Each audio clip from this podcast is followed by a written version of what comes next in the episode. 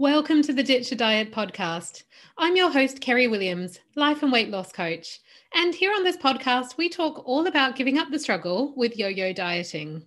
We also talk about healing your relationship with food and your body so that you can finally tick weight loss off the to do list for good.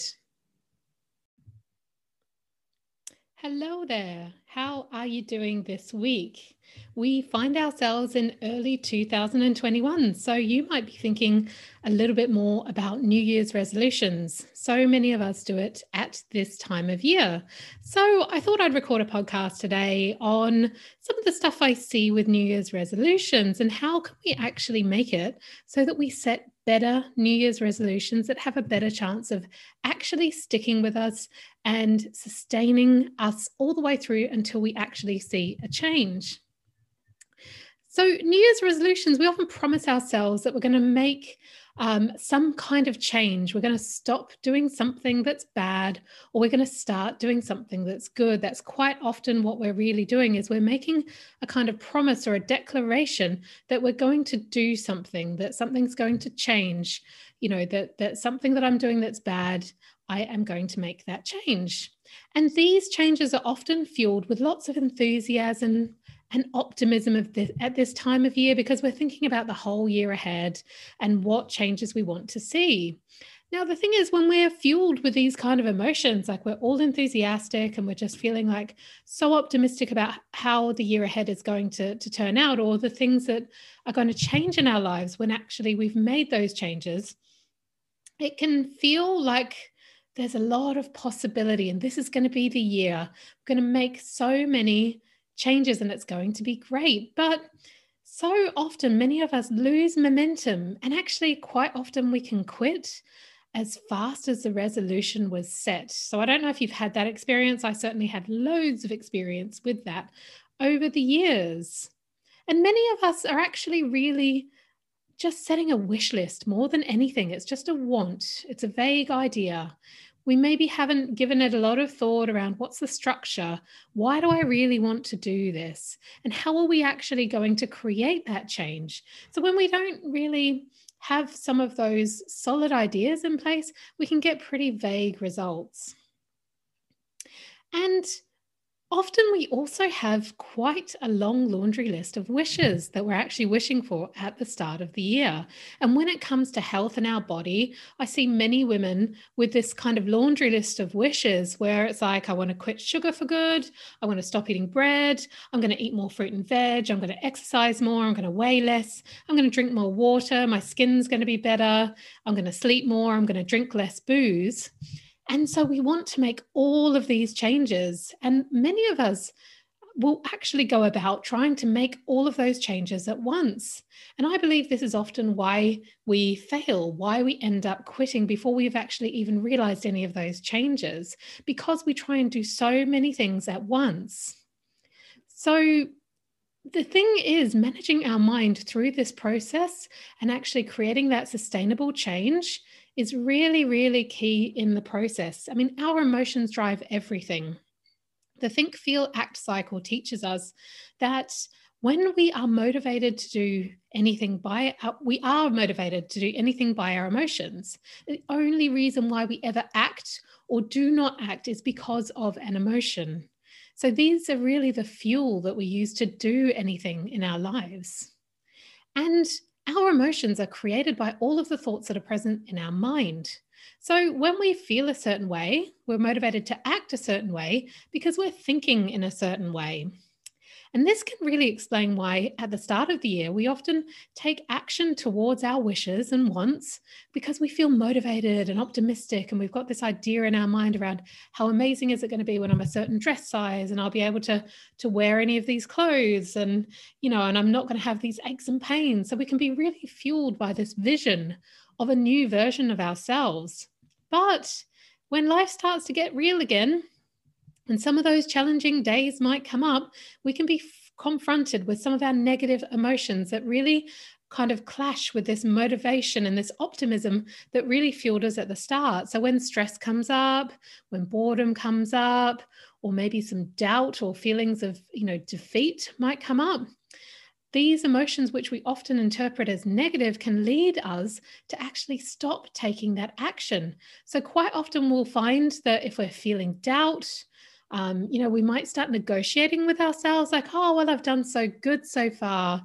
So, you know, I deserve to have this chocolate. I deserve to have a night off. I deserve to just have this pizza. You know, so these negative emotions, quite often what we're trying to do is we don't want to feel this way. So we'll actually reach for the food to actually start to change those emotions. And then if we start doing that because we haven't really thought about our strategy for emotional eating, then if the scales go up, we might start to feel defeat or doubt that it's even possible. And this can completely derail us from the journey. So, this is what can happen sometimes when we our emotions really do just fuel everything and when we really realize how important the mindset is in the all of the work we do when it comes to changing our relationship with food and and with our body then we can really see how we've got to really start thinking about the emotional piece and the mindset piece with it as well. And the thing is when we're trying to change everything at once, we may actually be confronted with many of these negative emotions. I mean, have you ever experienced this? I certainly have. When you try and do it all at once, so you're not eating the sugar anymore, you're not eating the carbs, you're eating really clean.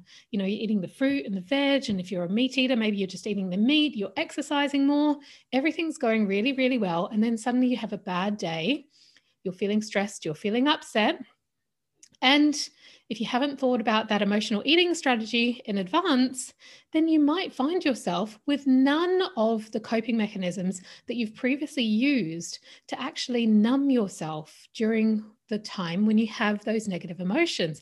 And we're creating all of this change at once. We've literally got none of our coping mechanisms there anymore. So it can be that we're we're really facing many, many negative emotions all at once. And I believe that's why many of us will start to quit at this point because we haven't thought about that in advance. I mean, it can be such an alluring option when we're faced with, you know, all of those negative emotions, like we're feeling really upset, really, really, you know, defeated or whatever. I mean, the allure of having a biscuit instead of sitting there and actually feeling those feelings may just be way more alluring than the idea of just sitting there and feeling crap for a little while. So I believe that we have a lot of benefit to be had from constraining ourselves rather than having this big laundry list of wishes and changes that we want to make at the start of the year. See, instead of giving, getting overwhelmed by all of these things that we want to change all at once, we can actually constrain ourselves. We can put a limitation in place intentionally. This will give us crystal clear focus. Instead of splitting our focus over five or seven different changes that we're trying to do all at once, we just aim to do one and we aim to do it really well before we move on. It makes all of our decisions so much easier.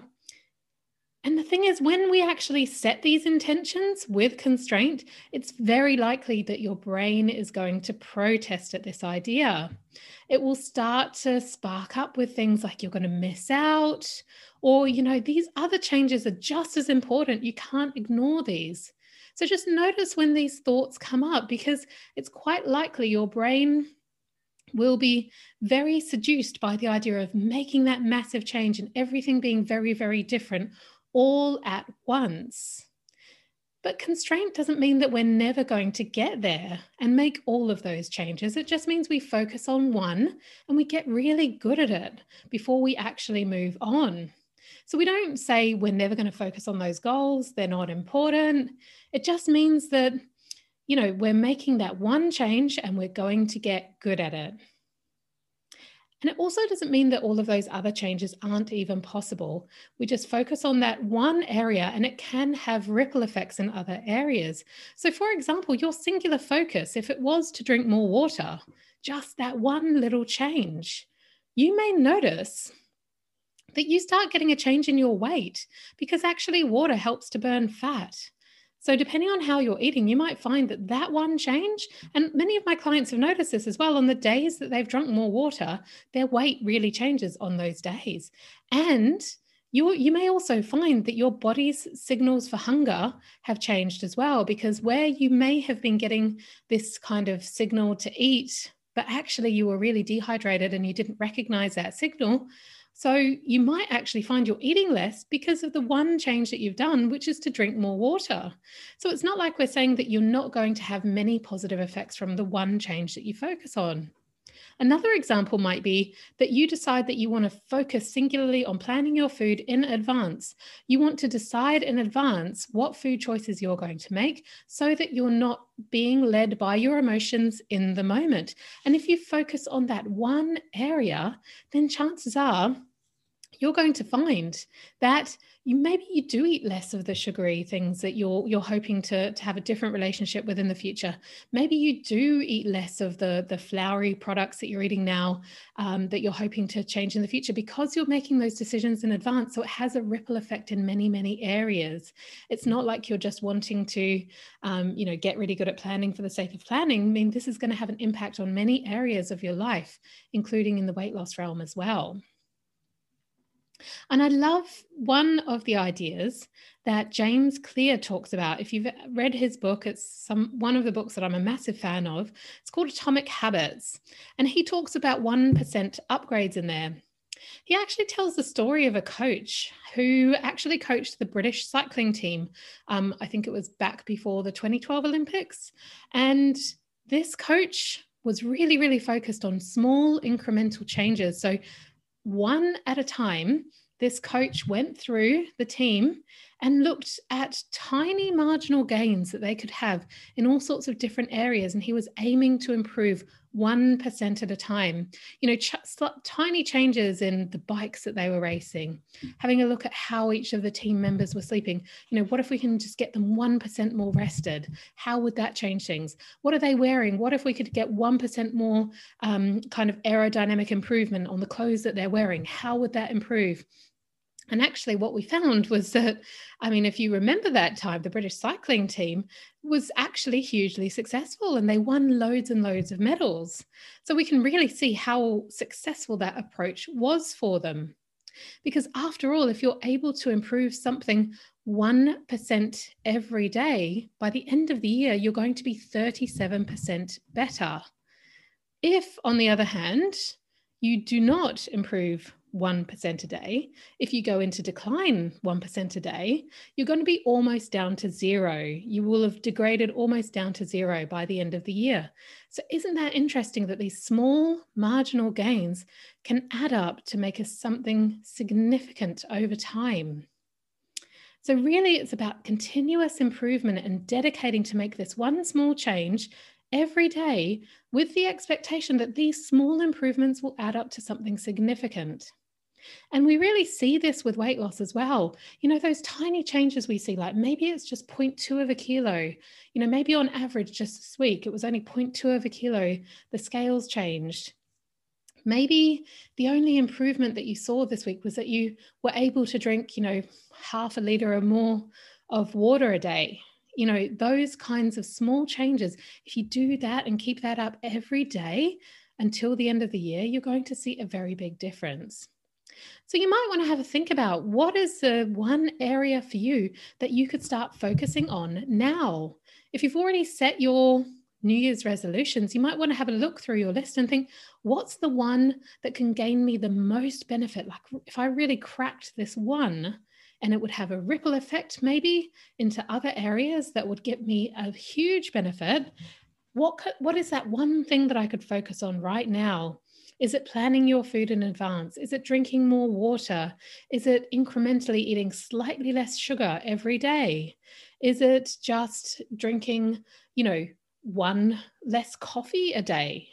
Something like that. How can you get incrementally better every single day? So, focusing on one thing is really my suggestion and my invitation to you for better New Year's resolutions. We want to find that one thing that you can constrain yourself to. Think about that one habit. I've, I've mentioned a couple of different possibilities for here. So think about that one that you'll potentially see the biggest results in And my invitation to you as an action to take away from this podcast is to go off and do that thing 100 times. Don't worry if you don't do it every single day. Mark down somewhere every time that you were successful. So, say for instance, you're planning. If you're planning every day, mark it down, tick off um, on a list of one to 100 every day that you've done that plan, every day that you've drank a certain amount of water. Maybe you've just incrementally upgraded to you know one extra glass a day and you've kept that up for a while. Maybe then you go to the next level. Do it a hundred times and i promise you you'll start seeing a difference. You can count it on a bit of paper you could get some glass beads and pop them into a jar that can be really rewarding to see the jar starting to fill up over time um, I've also seen people buy those um, kind of cheap counters that you can get on on Amazon. You know those things like when they're counting how many people go into the shops and they're just holding those little clicker devices. I've seen people use those as well you know so start trying to do something a hundred times and you'll start to see a massive difference. And when you feel that you've really mastered that 1% upgrade like for instance you're drinking that one extra um, glass of water every single day and you've been doing that really consistently then maybe you want to up that to another one and then start doing that consistently until you reach the level where you feel like you're having enough water. So that's my invitation to you 1% upgrades focusing on one thing for your New Year's resolution, and then progressively moving on to those other incremental upgrades all through the year. So we don't have to just focus on, you know, everything changing at the start of the year. We can actually start to build on it over the rest of the year as well. So I'd love to hear your thoughts. If you have any questions, if you have any comments, come on over to the Facebook group, uh, the Life Beyond Dieting community, and I will answer any of your questions there. Have a wonderful week, and I will see you again next week.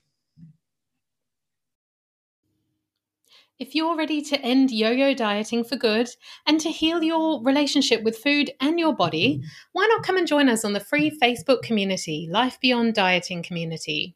This is a community for women who have experienced a long history of yo yo dieting a place where we can explore all sorts of issues like accepting our body just as it is and how we can actually create a new relationship with food and our body so that we can actually feel happy and content in our own skin finally.